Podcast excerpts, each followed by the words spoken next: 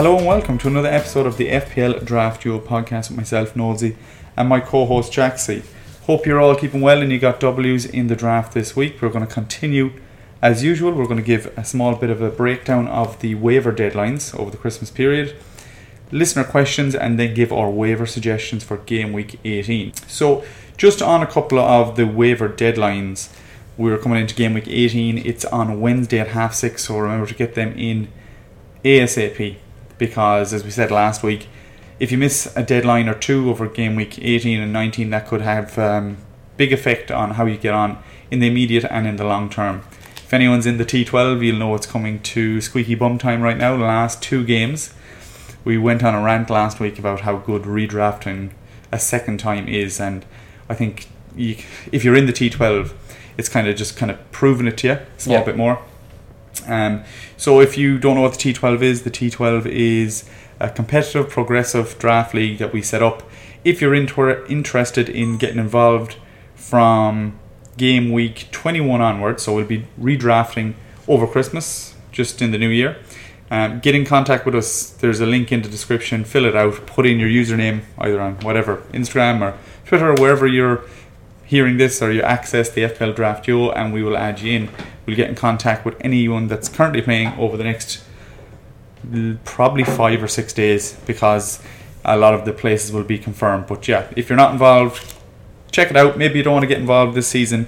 You want to see what it is and then get involved next season. We want more, more the merrier, I suppose. Yeah, it's had a lot of traction as well over the, especially because it's coming into that squeaky bum time. The T12 group chat has been a lot more active as well. People are getting nervous over the last few weeks because you may be three points ahead, or you could be three points in the clear to get into that top spot or to get into the top two. But it is all to play for in in the six leagues. I think there's only one person, maybe two people, secure in the top spot so far. So it is still all to play for. So those waivers that you do pick are going to be crucial. I don't think much trading in the T12 is going to happen over the next two no, because weeks. it's literally like yeah, you want to attack them two games, unless there's some dodgy business, which in the draft hopefully there never is. But um, yeah, get involved. Link in the description. Have a look, check it out, see if you like it. I guarantee you'll have a good time. But uh, on to the usual business, I suppose. We're going to talk about a couple of players that returned in game week 17, returned from injury, I suppose, that kind of went under the radar that might have been brought back a bit early. I think uh, you said there was a quote on Dean Henderson that he was brought back maybe a week early because of the Christmas period. They have to ensure they have players playing. Yeah, Um, Eze came on, played a single minute, so Eze is back. I think again that time frame was unknown, and he wanted to push for it sooner. Uh, he's back, so he's a great option. We're going to talk about him in this week's podcast. Botman came on, played six minutes again, another fantastic option. Henderson, as we said, played 90 minutes, and Lyle Foster is back and played 45 minutes. So a couple of players that we hadn't really expected to come back this early got the nod this week and are fantastic options going forward. just on Botman, yeah, he played six minutes. Dan Burn started, so he did feature in the Champions League mid midweek mm-hmm. last week, and I actually picked Dan Burn off in the free agency. So it's players like that. It could be crucial for you win winning your your draft uh, game week because yes, you just need to be on the waivers and on the free agency because some people mightn't be checking it as much, but it, you can get a gem. 14 pointer. yeah, I, I 14 picked him up. Uh, uh, I picked him up um, on the waiver this week as well, and I think this is another little plug as to why you have to be following on Instagram or Twitter, Instagram, whatever it is. Mainly Twitter because it's a lot easier to put updates. We had Lewis Hall down as a waiver last week, but once Dan Burn came back, that option was essentially gone, and we said that on Twitter that when we give our list of waivers on YouTube and on the podcast, I don't think there's been a week where going into the weekend, all of them are still going to be options because of injuries and rotation and stuff like that. So make sure you're keeping up to date because a Dan Burn could be cleared fit late on, and I think that's one thing that's needs to be changed with the draft is that it's 24 hours before the deadline, but you will never have enough information from the pressers to make 100% informed decisions, or at least more informed decisions. So with waivers, you're always going to have to take a chance, and that's why kind of keeping up to date um, with Twitter, with us hopefully, because we'll be kind of being more referring to the draft rather than normal FPL. Yeah. Uh, it, it's so essential because a couple of little gems could come up last minute. So make sure you're hitting that follow button on Twitter and staying up to date with all our all Yeah. our updates, I suppose. If anyone that does follow us on Twitter already, thank you very much. We just hit a thousand right. followers on Twitter, so big night out last night to celebrate. that. Uh, we'll go straight into the listener questions.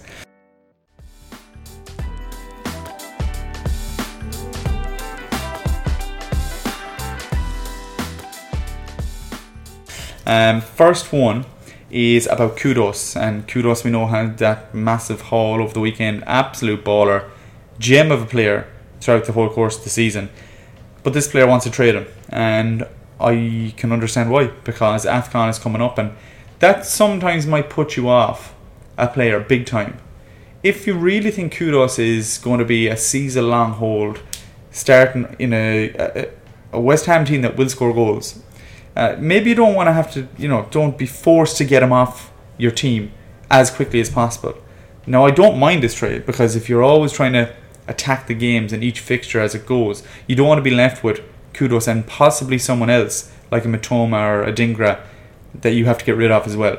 So if you do want to trade Kudus, I suppose there's a couple of options, and this kind of links in with the second question we have. So I'll say that one first. Um, I have Saka, Bowen, Johnson, Tavernier, and Doucouré. And it gives me a list of players who to bring in. And first and foremost, I want to be in this league because the list of players is Eze, Olise, Ramsey, Paqueta, Andreas Pereira, Pascal Gross, and Adingra. so I presume you're in an eight man league. Yeah. And because the list of people that are available is insane. If we're looking at them, um, five midfielders that you have, Saka obviously keep, Bowen keep. Johnson has a concussion, so is touch and go for game week 18. Tavernier, great pick. Doucouré also has a hamstring injury. Now, I would be hesitant around mus- muscular injuries to come back a week later. When you think about it, if you all play sport, you know, you, t- you tweak a hamstring. Very rarely you're 100% the next week, and especially in a professional sport, they don't want to risk it over the quick Christmas turnaround. So I suppose linking them two questions: Who could you trade Kudus for? Who of these players would you pick? And we have to really, at this time of year, there's not a crazy amount on the waiver apart from this fella's waiver. So you have to kind of start ranking players and put them in different categories. When the new year comes around, there will be a massive influx on play, uh, on players, and you'll have a load of more waivers to do. But for now, if we're looking for trades for Kudus, Palmer, I know he just went off, but I would love Palmer as a season long hold. His stonks are crazy high right now, but if you could get Kudus over the line with someone else for a Palmer, I think you won't have to worry about Palmer for the rest of the season. On penalties, nail for Chelsea. Um, Chelsea aren't in any European competition. Bowen, obviously, I know it's kind of a like for like, and one plays uh, in the AFCON and one doesn't. But if you could get Bowen over the line with someone else for Kudus, again, season long hold. Gordon in that bracket as well. Richarlison, going further down the list, Richarlison playing up top, returned at the weekend. Another great pick. He is going to fluctuate. Players are going to come back, but Charleston is really, really high value. Not high value, but overvalued at the moment. But yeah, as a Spurs fan, great to see that he's he's doing what he's doing. But I, I am to play up I am always hesitant of Richarlison. 100%. But you never know. He could be just that confidence player, no confidence for three, six months, Yeah, and now like it he was in, click for him. he was in the Brazil squad. Yeah. Like there is there is a player there. Hopefully he can keep it up. I think if you're doing that Kudus to Richarlison trade, you're really, really going from week to week. That in 10 game weeks' time, and Kudus is back and Richarlison might be rotated, you think, how did I do that? How did I give it away? So it depends on how you want to play it. Kulusevski's probably a bit more nailed, even though he's not as exciting as Richarlison right now. He is playing unreal. And he is kind of converting them chances that he didn't usually do, or at least nearly converting them chances, given fantastic balls through, could be getting more returns. Kulusevski, Gordon, Bowen, Palmer, they'd be top of the list. If you could get them over the line, they'd be savage. I think If Palmer is personally. Mm-hmm. I'd have Palmer number one. 100%. He could have hauled more at the weekend as well. Oh my god, he could have got a 20 pointer. Yeah, I think it was 14 he ended with. Uh, he's And going to be really he- high. He's probably Chelsea's best player at the moment. Without a shadow of a doubt, I think he's Chelsea's best player. He's literally making them tick. if you're kind of coming down the list and you're looking at then players that that person had options to bring in, uh, we're looking at their team. Doucouré, yes, on a fantastic run, but if I'm looking at Eze and Olise to bring in for him, I definitely do it. Johnson, now that Richarlison's playing well, although I think he's still start majority of games, I think there is probably temptation to get rid of him now. He is kind of a little gem of a player if he's playing for a very good attacking Spurs side. But yeah, I'd probably be looking down the line if you wanted to trade for Kudus, so if you wanted to swap Doucouré or Johnson out, I'd put them into different categories. Eze Olise would be in the premium category um, because both of them are possibly on pins and set pieces. I know we saw Olise take the pin the last day. Both of them are savage free kick takers. Paqueta is now up there. I Yep. probably before the weekend uh, I wouldn't have put him up as high, but definitely in that kind of elite category. He's playing far more attacking this year than he did last year. and also possibly on penalties. That always comes into it. And then Pascal Gross out of that list would be up there. I suppose it's how you want to go. Pascal Gross is in a Brighton team that um, I think they scored, they had some sort of stat where they had scored 21 games in a row until they played Arsenal. He's possibly on pins, but sometimes, and might do so in the next couple of game weeks, play a small bit deeper because uh, Veltman is now injured. Um, they have no left back. Milner played there. Was shocked in the last day. Pascal Gross has played deep before, let- let's say as a wing back or even a right back sometimes. That'd be the only kind of asterisk over him. Apart from that, I'd love to keep him. We looked at his fixtures a couple of weeks ago. He is practically a season long hold if you get him. Um, Andreas Pereira down the list. Andreas Pereira over the next five is, is great. We're going to talk about Fulham's fixtures throughout the podcast. Set pieces again, that's a key when you're selecting a player. Jacob Ramsey does come into it. Jacob Ramsey we'll talk about in the waivers this section and give a bit more context to him. And then Adingra would be bottom of the list for me. If you wanted to swap out a Johnson or a Doucouré, uh, Adingra would be bottom of the list because he goes to AFCON in 21. So that's a you know an immediate problem you're going to have to deal with. So I suppose to round up, Kudus trade we have you know really high value Palmer, Bowen, Gordon, Richarlison, Kulusevski. That maybe with another player you might get something over the line. Uh, I also have down here Alvarez for City's kind of going under the radar. Um, he hasn't been returning as well or as explosively as he has in previous game weeks. So if you wanted to get an Alvarez, if you gave Kudus and a very good defender for like an Alvarez and maybe a, a, a Robinson for Fulham, who we'd talk about, that I think that'd be a, an amazing trade. If you had a very good value defender and Kudus, or even like a Bernardo for City. I'm talking about City players here. Comes into a question about it. City players stick or twist. We'll talk about that in a second. But Bernardo is one of the most nailed players in that City team. Although he mightn't be as exciting on paper as other players, he's going to play the majority of games. They do miss that fixture, so that might be a reason to get the Alvarez or the Bernardo over the line. I think Bernardo Silva could be one of the most underrated players in the Premier League. It's just he doesn't look it doesn't look flashy, doesn't look like Foden, doesn't look like Alvarez. He just goes and nobody talks about him. I think that there was times last season where people are like, okay, he is one of the best in the Premier League, but this season he's gone under the radar. I think it's because City have struggled slightly, but yeah, if any of those players, you're going to improve your team. If we follow on from that question and we touched on it slightly, City players stick or twist. It totally depends on who you're talking about. I'm getting personally getting rid of Bernardo this week, but that's because I'm playing 19 game weeks.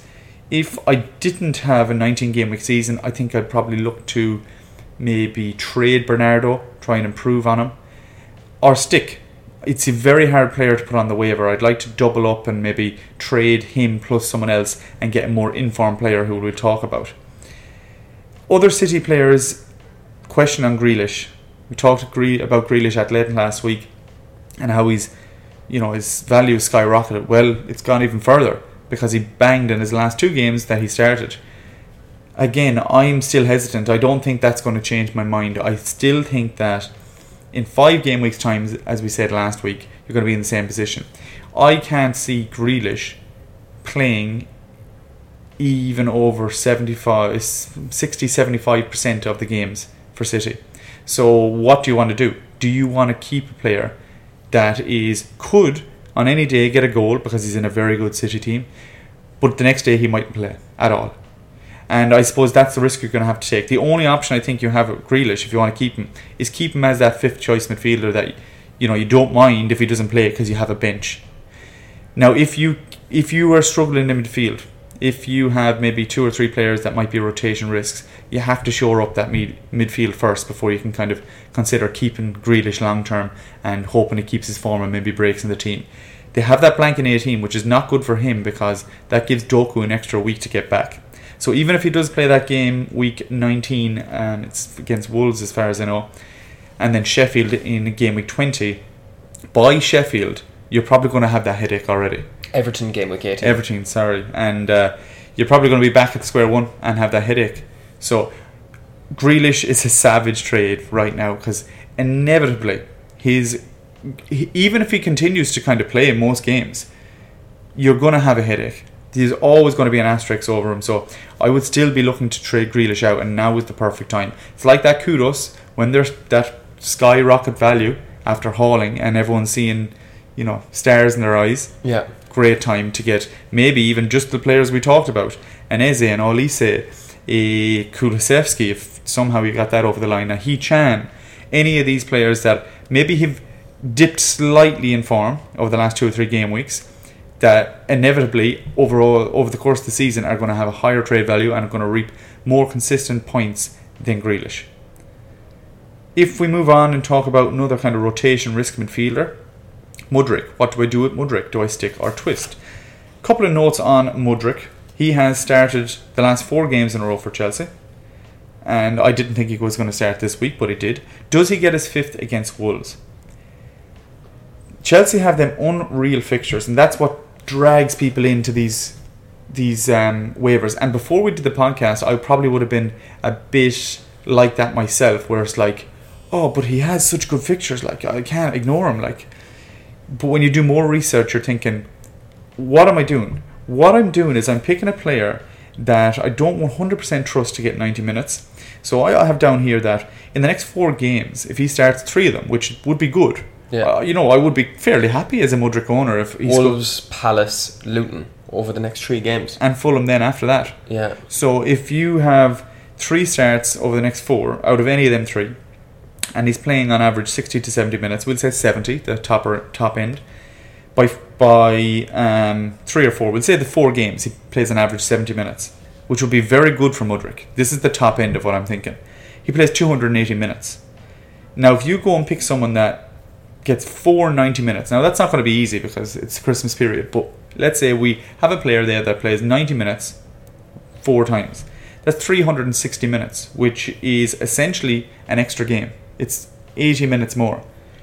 And I know we can't always go on just minutes, and that doesn't directly correlate to returns, but it does when you're talking about the probability of them getting returns because they're on the pitch. I think if you stay stick with Mudryk, you're going to have to accept the inevitability that he's going to get benched. Personally, I would probably be going for, especially because he got the four starts in a row. I'm just like he's hardly going to get five in a row. He did play well, and that's the only thing. He did play well. Remember when we were watching it, Chelsea, Yeah. and I was like, Jesus, Mudryk could be coming into this. He turns a man on the line, drives, and his shot practically went out for a throw Balloons it. balloons it. I'm like, this is Mudryk down to a T. This is him as an FPL pick. It's On like paper. when it's like when you make a player in FIFA years ago and you have his speed up 99 but all the other um, abilities don't correlate. Yeah. It's like he's lightning quick, like little small players. Well, sometimes you used to make small players and then just no finishing No whatsoever. If he did, if he do, does somehow, and I know he has got returns in the last couple of games, but if he does hit a bit of form, and I s- consistently see him starting, I would definitely think he's a good pick. But for now, I'd be looking at players like the Paquetas, 90 minute man for West Ham, McNeil, Yeah. who we talked at length about last week, and he got another return, he got an assist at the weekend, and he could have had so much more. If you watch that game, he was involved in everything. Everton. Pardon the pun. McNeil's returns because you you mentioned you talked about Mudryk's minutes and you want to pick a player that's playing possibly 90 minutes. McNeil has played 90 minutes in the last four games, returning 8 points, 14, 3, and 6. It's like when you look at McNeil and you look at Everton, they don't have the best fixtures. And this is where you get dragged into all them greens. And I know the greens are great, but that's if they're nail players. If they're not nail players, what's the point of them? because if they don't play that green fixture, well, it's irrelevant. And looking at Everton's fixtures just on McNeil, although they do play Spurs, City, Wolves, and then Villa, Spurs have injuries and a couple of suspensions in their defence. They will con- and they have conceded goals this season. City, they're Everton playing City at home. City are in a bit of a rocky period at the moment. They are conceding as well. So although they are tough fixtures on paper, Mm-hmm. they're definitely fixtures that Everton can score in. Hundred percent. In reality, I suppose they're a lot different than on paper. As you said, City are a bit slack. I'm not saying that oh McNeil's going to score against City, but it's way higher probability than it has been in the last three seasons. Yeah. Spurs, as you said, we're going to talk definitely about um, some Everton assets uh, in the waiver section, but the injuries and suspension that Spurs have, they have Bissouma out, Udogie is suspended, obviously Van de Ven is still injured, uh, obviously Maddison is out, Johnson is possibly out. So you're going to see a very different Spurs side, the likes of maybe Emerson Royal playing, Ben Davies playing. Højbjerg will be in for Bissouma because Lo Celso is out injured as well. And Everton are one of the most informed teams in the Premier League. Dwight McNeil at the heart of that. I never thought I'd say it. Um, so I'd be kind of looking towards a McNeil and Andreas Pereira. I know this is extremely boring, but a Longstaff or any of them kind of steady eddies that we said, Bruno Guimarães. Uh, he he returned last week as well, didn't he? Yeah. And he could have had two assists, should have had two assists. So them kind of players that will get you to two and three points every week with a chance of returning can shore up your team and can make your team a lot harder to beat. When you see them zeros and ones on teams, that's that's you're always up against it. Yeah. If you get the twos and threes and then a couple of turns in between, we always say it, you have a fantastic chance of winning any game week. Will Dwight McNeil get called into the England squad? Imagine. I suppose that's a great question to come on to. Um, Rashford and Højlund, what to do with them? Dwight McNeil will take Rashford's place. Jesus. so, someone asked about Rashford and Højlund. What to do with them? Now, I suppose when we talk about Rashford, Rashford had a slight injury in the last two or three games. Uh, came on the last day. What I think about Rashford is, I suppose, based on Antony. And if anyone watched the, sorry, if anyone watched the United Liverpool game last night, now I, I'm sure this was evident beforehand, but I have officially crowned Antony the most ineffective footballer that's ever played for United. he does not do anything productive Worse, ever. worse than Fred. Oh, Fred is ten times the player Antony was, or Antony is. I think Antony, what he, he's so ineffective and like he'll never ever make a positive move forward. It's just showboating and absolute muck all the time. So I, I think a couple of options could happen. Antony continues to play, Ten Hag gets sacked. I think that's like goes hand in hand. If Antony continues to get a nod, I think it's showing that Ten Hag is like trying to prove I don't know maybe that yeah, his sign is going to work. It- This this Antony has to go. Like I get rid of him in January. I don't care what you get from him. Anyways, What'd Oh. you pay for him? ninety million man. 90 million. I was only listening to Pound. it. Yeah, on Stick to Football uh, this morning. They said ninety million. I thought it was seventy myself, but they said ninety. 90 million. Most pound. ineffective player. Um, don't go for him just because he's starting. I think he has to get benched. If Ten Hag wants to make any strides, Rashford has to play. We, as we always say, never trade someone at an all-time low. Let's say this happens, and as a United fan, I don't. Well, it actually might be positive. Ten Hag gets sacked. The next manager comes in is inevitably going to start Rashford, and Rashford gets on a bit of a scoring run. And I know I've been saying this for a week. Oh, Rashford will get on a scoring run and a scoring run, but are you going to waver out Rashford for an Eze and Olise? That's a possibility. If there's some very good players on your waiver that are, are nail players, that's not a bad option. But if you're invested in Rashford and you've come this far, I think now is the time where it's like he'll get back in the team and he has the option of doing something. I know Antony has played the last couple of games, but he's been so bad and United have been so poor as well that he can't continue to play. Uh, if he gets uh, the nod over Garnacho, I think Ten Hag's days are numbered, which then in turn will get a new manager in and then might get the best out of Rashford. So I still would be holding on to Rashford. The next question was about Højlund. And Just on Rashford and Yeah. Højlund. Mhm. When was the last time Rashford played down the middle for United? Was that before they signed Højlund? Was um, no, he played there once or twice this year in spurts. in spurts? Yeah.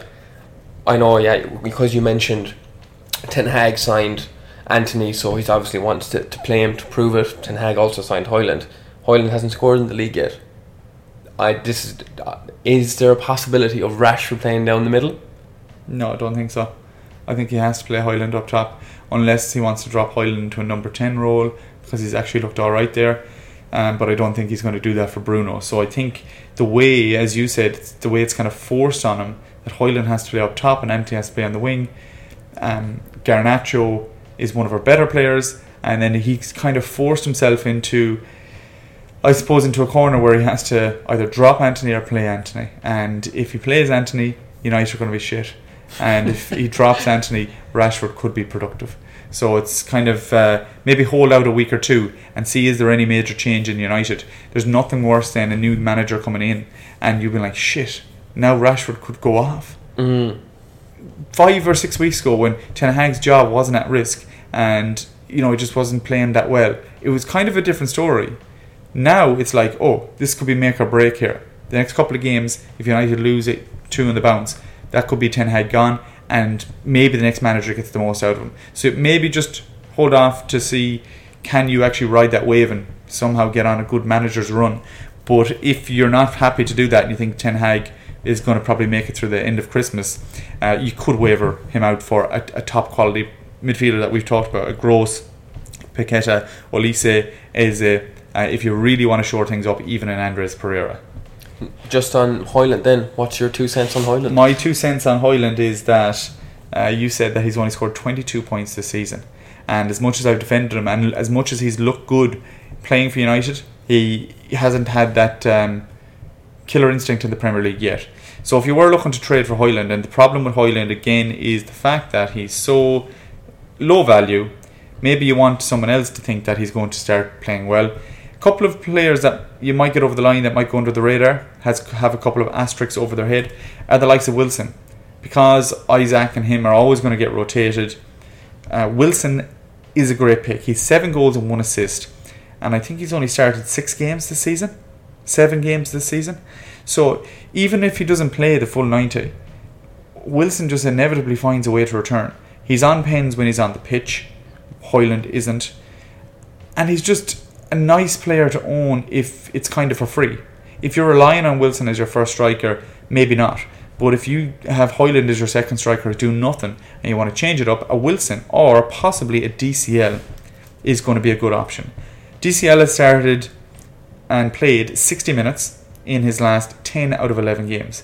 So it's the first time in Jesus could be 2 years that we're seeing DCL actually put a run a run of games together. I know it's been only four games since his last injury or his last game that he missed, but he's played the last ten out of the eleven. Everton are in form, and if you look at the way Everton play, they look for that aerial threat. The likes of Harrison and the likes of McNeil are there to whip in balls to DCL's head. Jaxie was just informing me of a couple of players, or the vast majority of players that have scored more points than Højlund this season. Can you name a few of them? Just uh, yeah, just a few now. Kalajdzic of Wolves no has two points more. Anthony Martial has more points. Coming up the table then, Ogbene, 34. Wow. Baller. Chris Wood. And then just coming up again, Adebayo of Luton, who was just a more recent starter for Luton, has more than double the points of Højlund. So Luton Town recently promoted side has more than double the points of Manchester United striker. Now I know Højlund missed the first like five, six games. Yeah. But if you don't score, you just don't get points. Højlund missed the first five, six games. At a bio. Probably didn't start the first. First couple of games he did play, but in game weeks six right up to game week thirteen, he only had a few cameo appearances. Wow. So he's just not converting. He's just not converting. Now I always think about if you're at the bottom, the only way is up. But you can't just. There's, there's some cost fallacy. We talked about it. There is some players like a Rashford that maybe you want to invest in and you want to put your time into. The likes of a Højlund, maybe you're just so sick of it. You've been watching it and you're sick of it. If there is some good other options out there, and the reason you might want to trade Højlund quicker than you want to trade Rashford is well, what other midfielders are on the waiver? Maybe the likes of Wilson, the likes of DCL are available, or some people are willing to trade. As I said, they might be hopeful of a Højlund resurrection, and I would probably capitalise on that. we've had Højlund in our draft due content creators, and it's just you have to start him every week, and that's the problem. It's not like one of these players when they're playing a, a Man City. Sometimes it's easy to bench them, and you don't mind if they score. Højlund is like, well, I can't bench him because you know United you think will score in most games. So yeah, I don't mind a trade for Højlund depending on who. But apparently, based on the stats, you could trade for anyone. Those those returns are it's shocking. Two points zero two one zero two two two two two two. Two point player, man. Could uh, could get you over the line. um, our final question is Gvardiol. Who do I waver out? Do I waver him out? I think short and simple. I hate City defenders. Uh, you have Gvardiol. We had, I think, I think we had no Kanji and Dias. We talked about them at length. You don't know who's going to start, when they're going to start, and if they're even going to keep keep a clean sheet. So infuriating. Personally, I'd love to get rid of a Gvardiol. It's so hard to do, and I'm and and do you know what? City will probably keep two clean sheets in a row after they're blank, and that's the problem. Yeah. Well, Gvardiol might only start one of those. So it doesn't matter if he's keeping clean sheets because he might be only getting average three points a game because he's only starting half time clean sheets.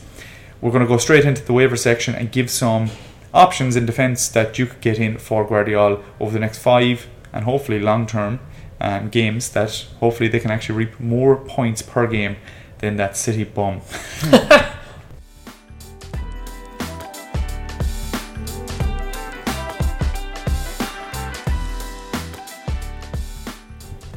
On to our waiver section of the podcast. And we're going to start off with goalkeepers as always. There has been a lot more discussion around goalkeepers the past couple of weeks, which is actually added to the game. Usually there's, usually there's not this much, but over the past couple of weeks we've seen benchings, we've seen rotation, we've seen injuries.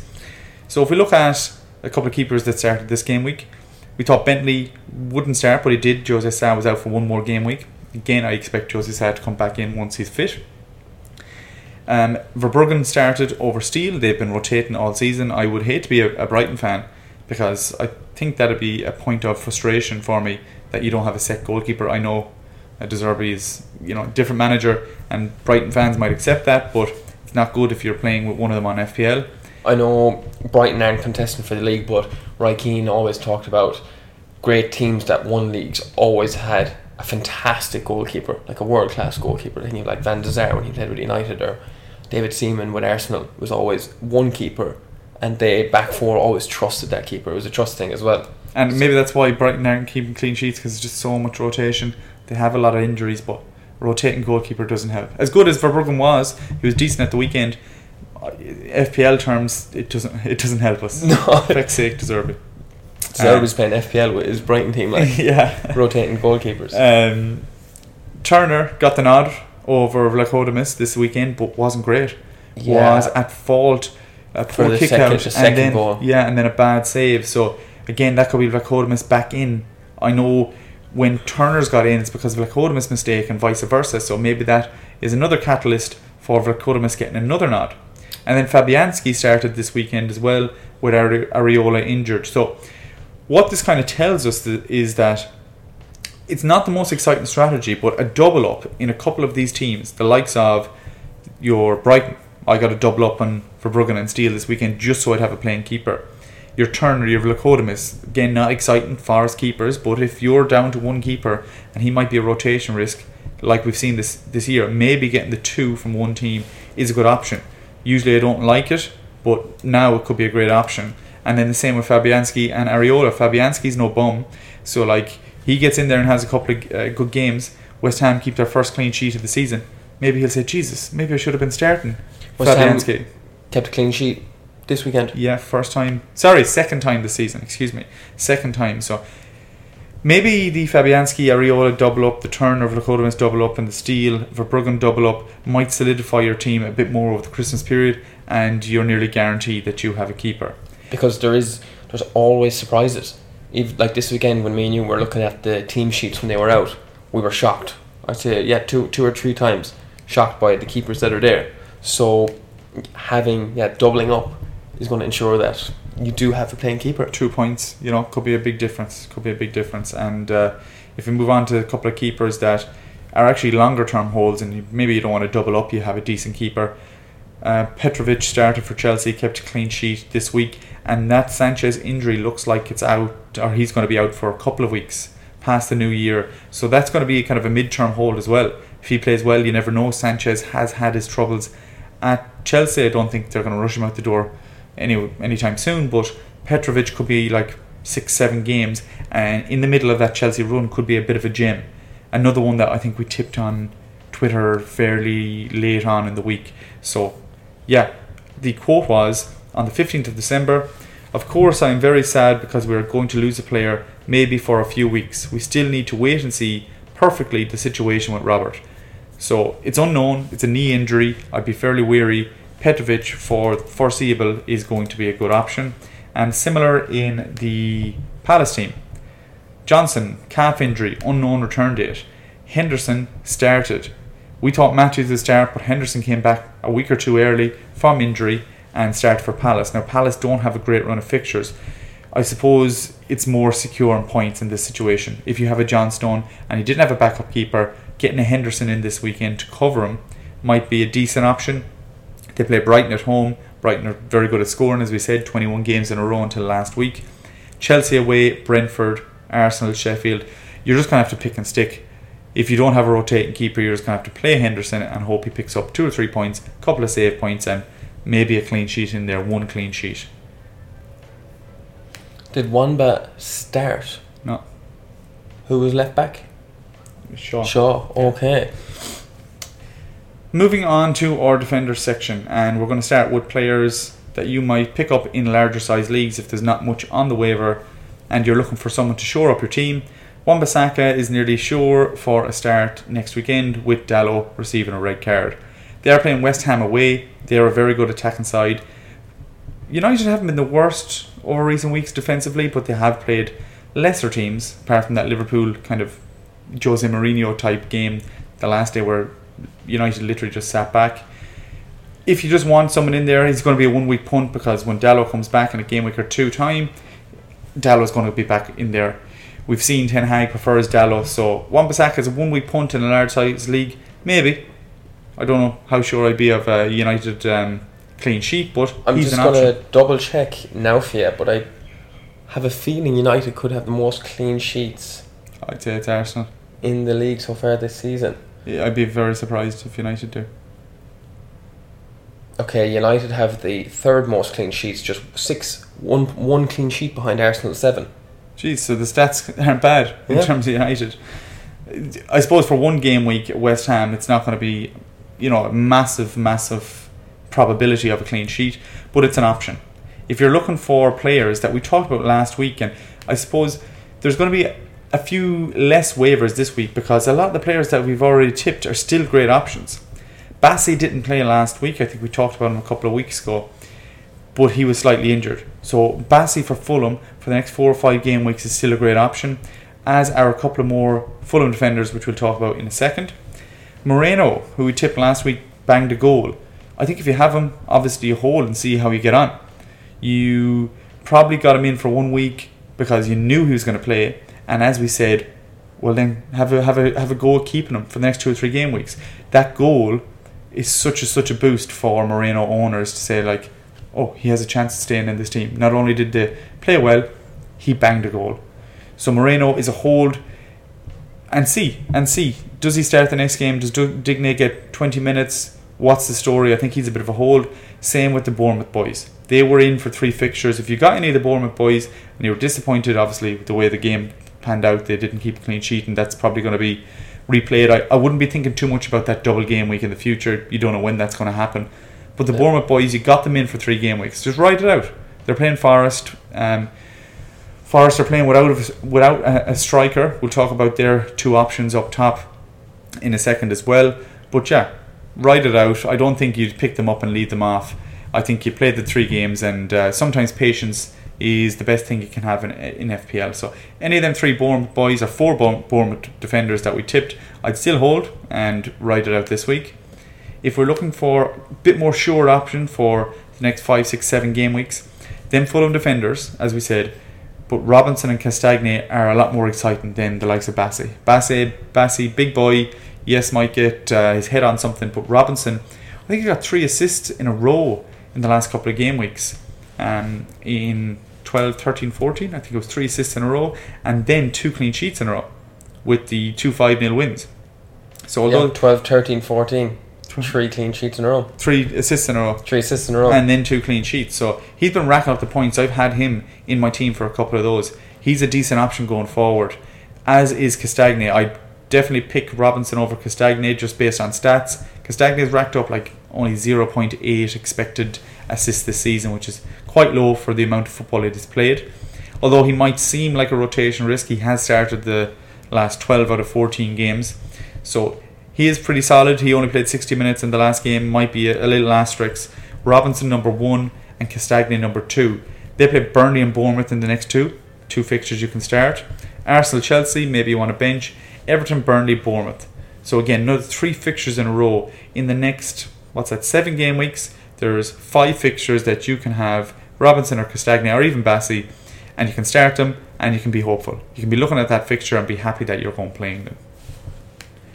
Obviously, two big boys that came back this week Big Dan Burn and Botman.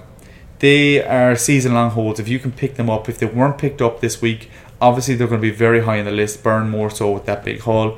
But Botman and Burn, with the slight injury to Schär, it's like Botman's nailed in there, even if he wasn't already beforehand. And Burn is definitely going to be tipped left back. So if you get these boys in, even if they're benched or they have a couple of tough fixtures the next one or two, you're going to be happy to have them for the rest of the season. there is nothing better than having Newcastle defenders when they're in form.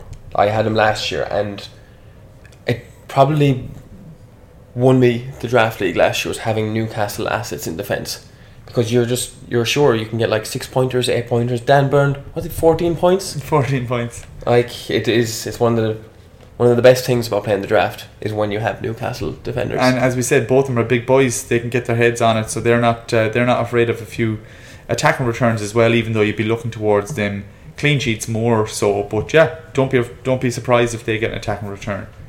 And then on our watch list, Robertson is expected back in the next couple of game weeks. On FPL, it's down as the 21st of January, but in or on Injury Expert, where I get my injury updates, I suppose, very reliable source, they have it down as the 1st of January.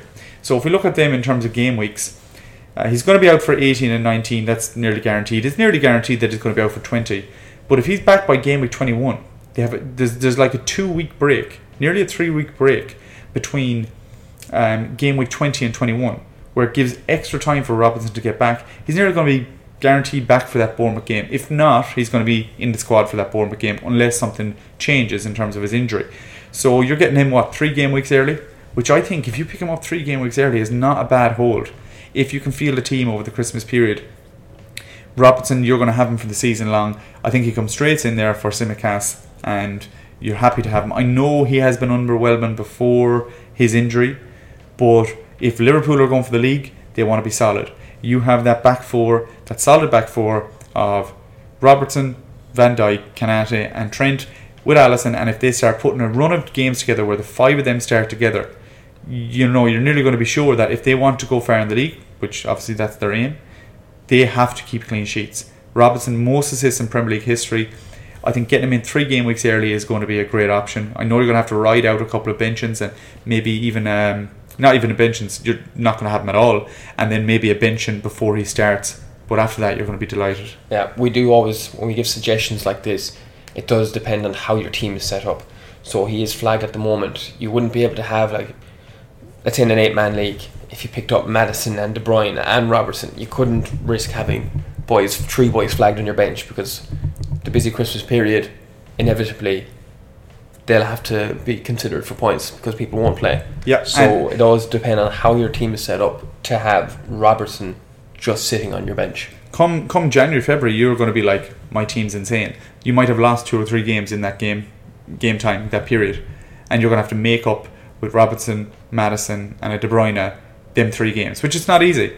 Even having the best players in your team just doesn't work out just doesn't fall in your favor. I've seen people that are like fifth and sixth in some leagues and have like 750 points. It just doesn't work out so you can only really hold as we said maybe four or five weeks ago one maximum two players, and the second player has to be coming back fairly soon.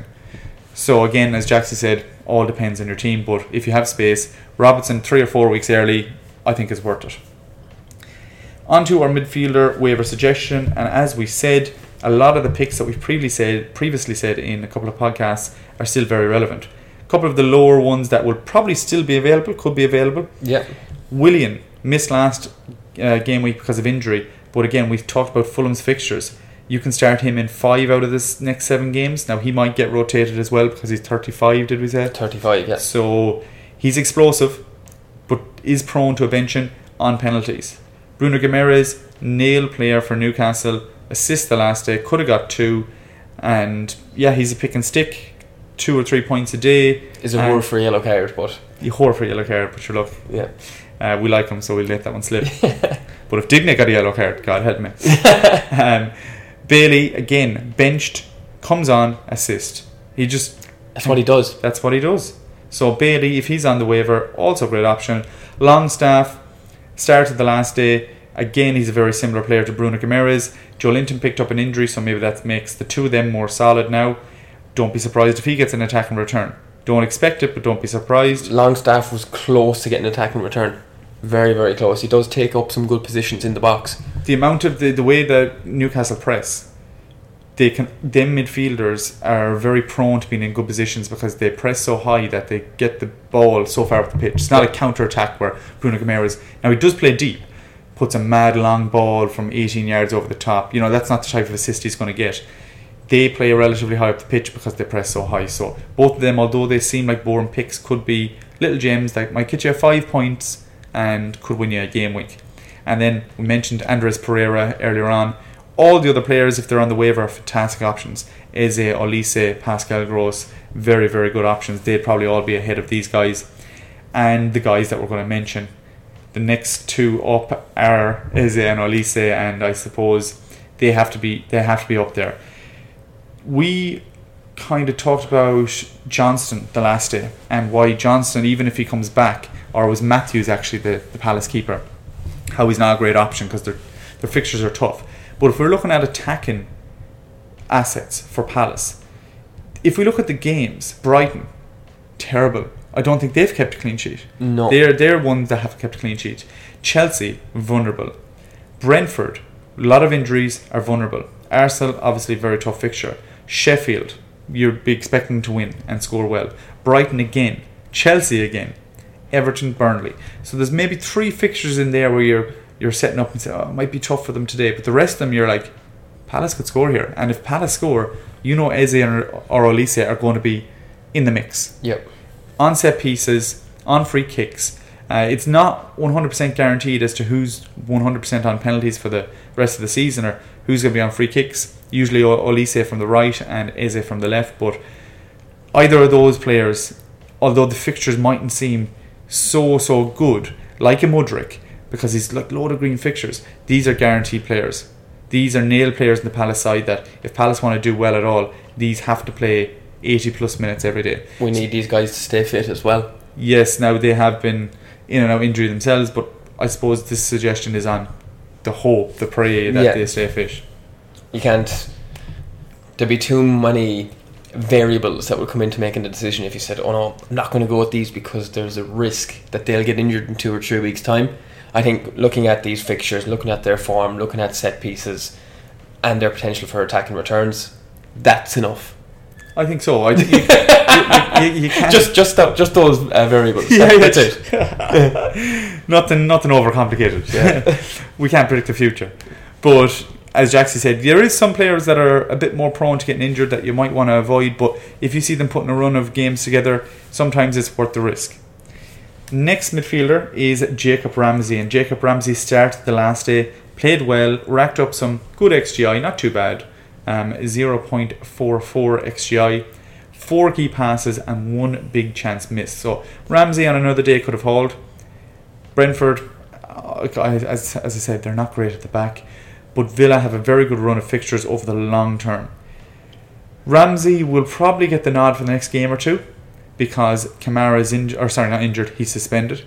So, based on that, now I pick Ramsey. I know I said previously, wait till he get two, wait till he gets two starts in a row. He's got his first start. I predict him to get the next start, and then he'll probably be gone. So if you were looking for a way into that Villa side, I know Tielemans picked up an injury and Bailey was a bit of a, a doubt. So there is still possibility that Tielemans comes back into that team. But I definitely think with Ramsey's quality, that if he stays fit and gets a good run in the team, it's going to be hard to keep him out. So Ramsey this week is definitely going to be a good option, but still not 100% guaranteed. For the next two or three game weeks, he has a great, great chance to stake his claim as a guaranteed starter in that Villa side. But we do know that Emery does like to change it. He likes to play four at the back, he likes to play five at the back.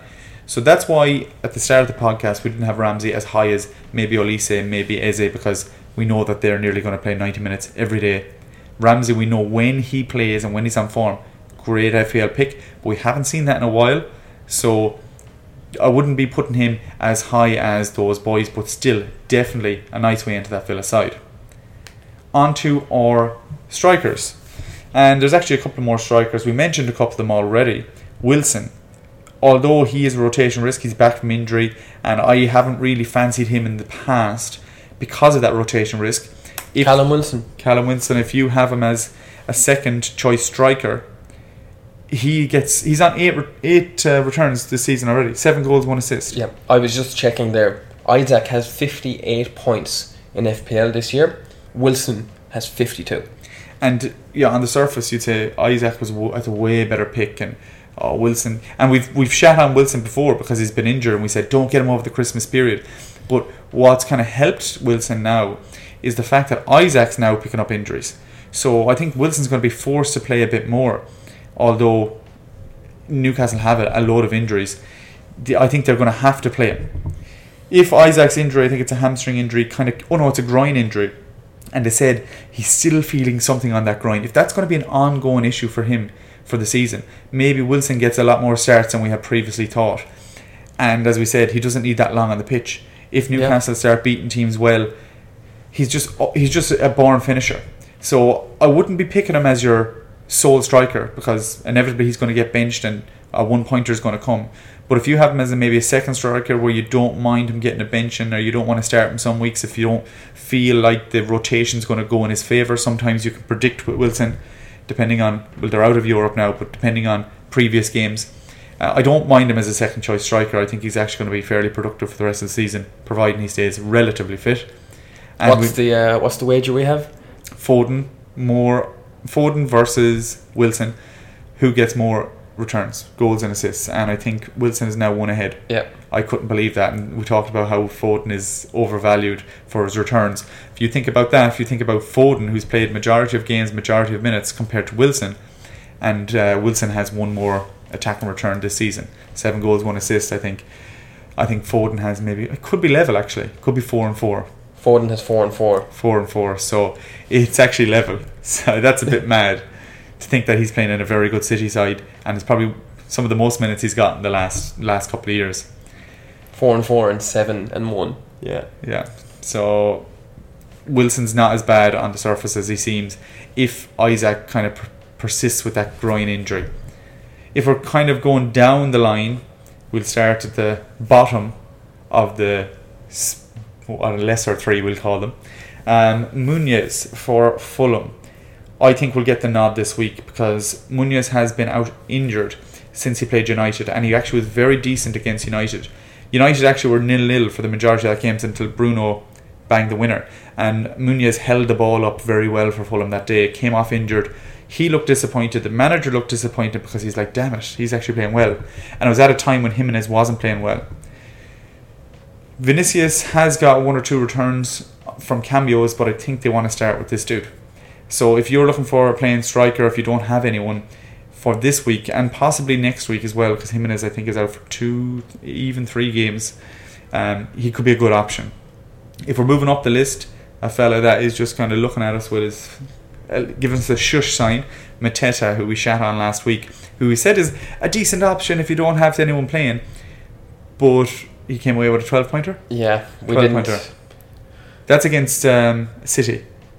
That's where that's one suggestion or one analogy where I'll hold my hand up and say I was wrong. Jesus, at least we have that in record. yeah, but you, in fairness, we watched him the, the, the week previous and he did nothing. and we're like, Jesus, how is he going to even do something against City? But um, Edouard's injury, I think it's knee injury as well. There's an unknown return date, so he might be an option for the next five or six game weeks. It's going to be hard to start him, but as we said, a lot of them Palace games, if you're picking Olise and Eze and you think that they're going to return, Mateta might be in there somewhere.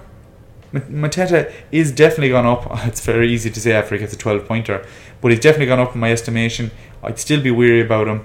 Um, I just don't think he's as a good finish as a as good of a finisher as his stats say. And actually, they proved that. We saw that last week: three assists and 0.56 expected assists, but still not a bad option. Still not a bad option. Moving on from that, Foster is back. Returned this game week. There was very little about it. I'd say it's because of the nature of the the absenteeism, I suppose. Um, but he will be a good rotation striker if you don't fancy Burnley scoring against the likes of Liverpool, Villa, and City, who they have in the next six games.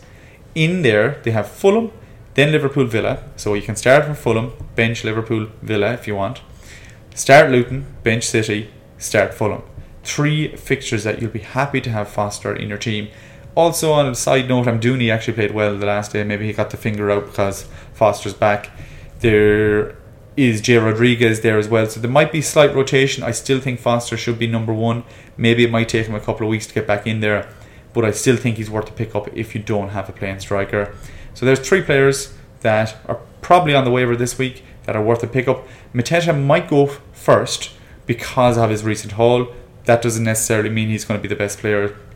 I think if I had to pick, I'd pick Foster then Mateta, and then Muniz because it's going to be a shorter term. Just on Foster, if you do pick him up this week, and let's say he only plays 20 minutes, at least you would have been putting him on the bench for Liverpool and Villa, so you can still monitor his minutes over the next three game weeks, and then you can have him for, for that Luton game at home. If, if he's in the team. If he's in the Perfect team. Perfect point, man, because as you said, or we talked about last week, I can't, I can't remember, a couple of weeks ago, that like if you have a player that has three good fixtures in a row and then they don't start the first one, you're more inclined to get rid of them, and then they might play the next two. Whereas, as you said with Foster, well, you weren't going to play him anyways.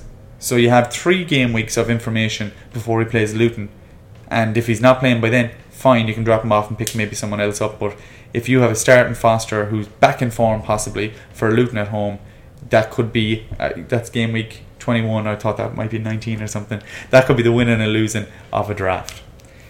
So that is our waivers wrapped up for game week 18. Thanks as always for listening. Thanks for all the messages. And a load of new messages this week actually from people that have been listening to the podcast. Appreciate it so much. If you're a new listener, give us a shout on Instagram. One to one help. Give us a message on Instagram. We love having a chat and hopefully getting good picks for you. Um, as I said weeks and weeks ago, it's like I'm playing FPL with 20 different teams now. you know, anyone that messaged me at the weekend, I'm now looking at the players that they have and hoping they get a win. So we're all in this together. Hopefully, we'll all come top for Draft League. YouTube, Twitter, Instagram, TikTok, all that jazz. Give us a shout. FPL Draft Joe out. Boom! Eminem been real quiet since I dropped that bar.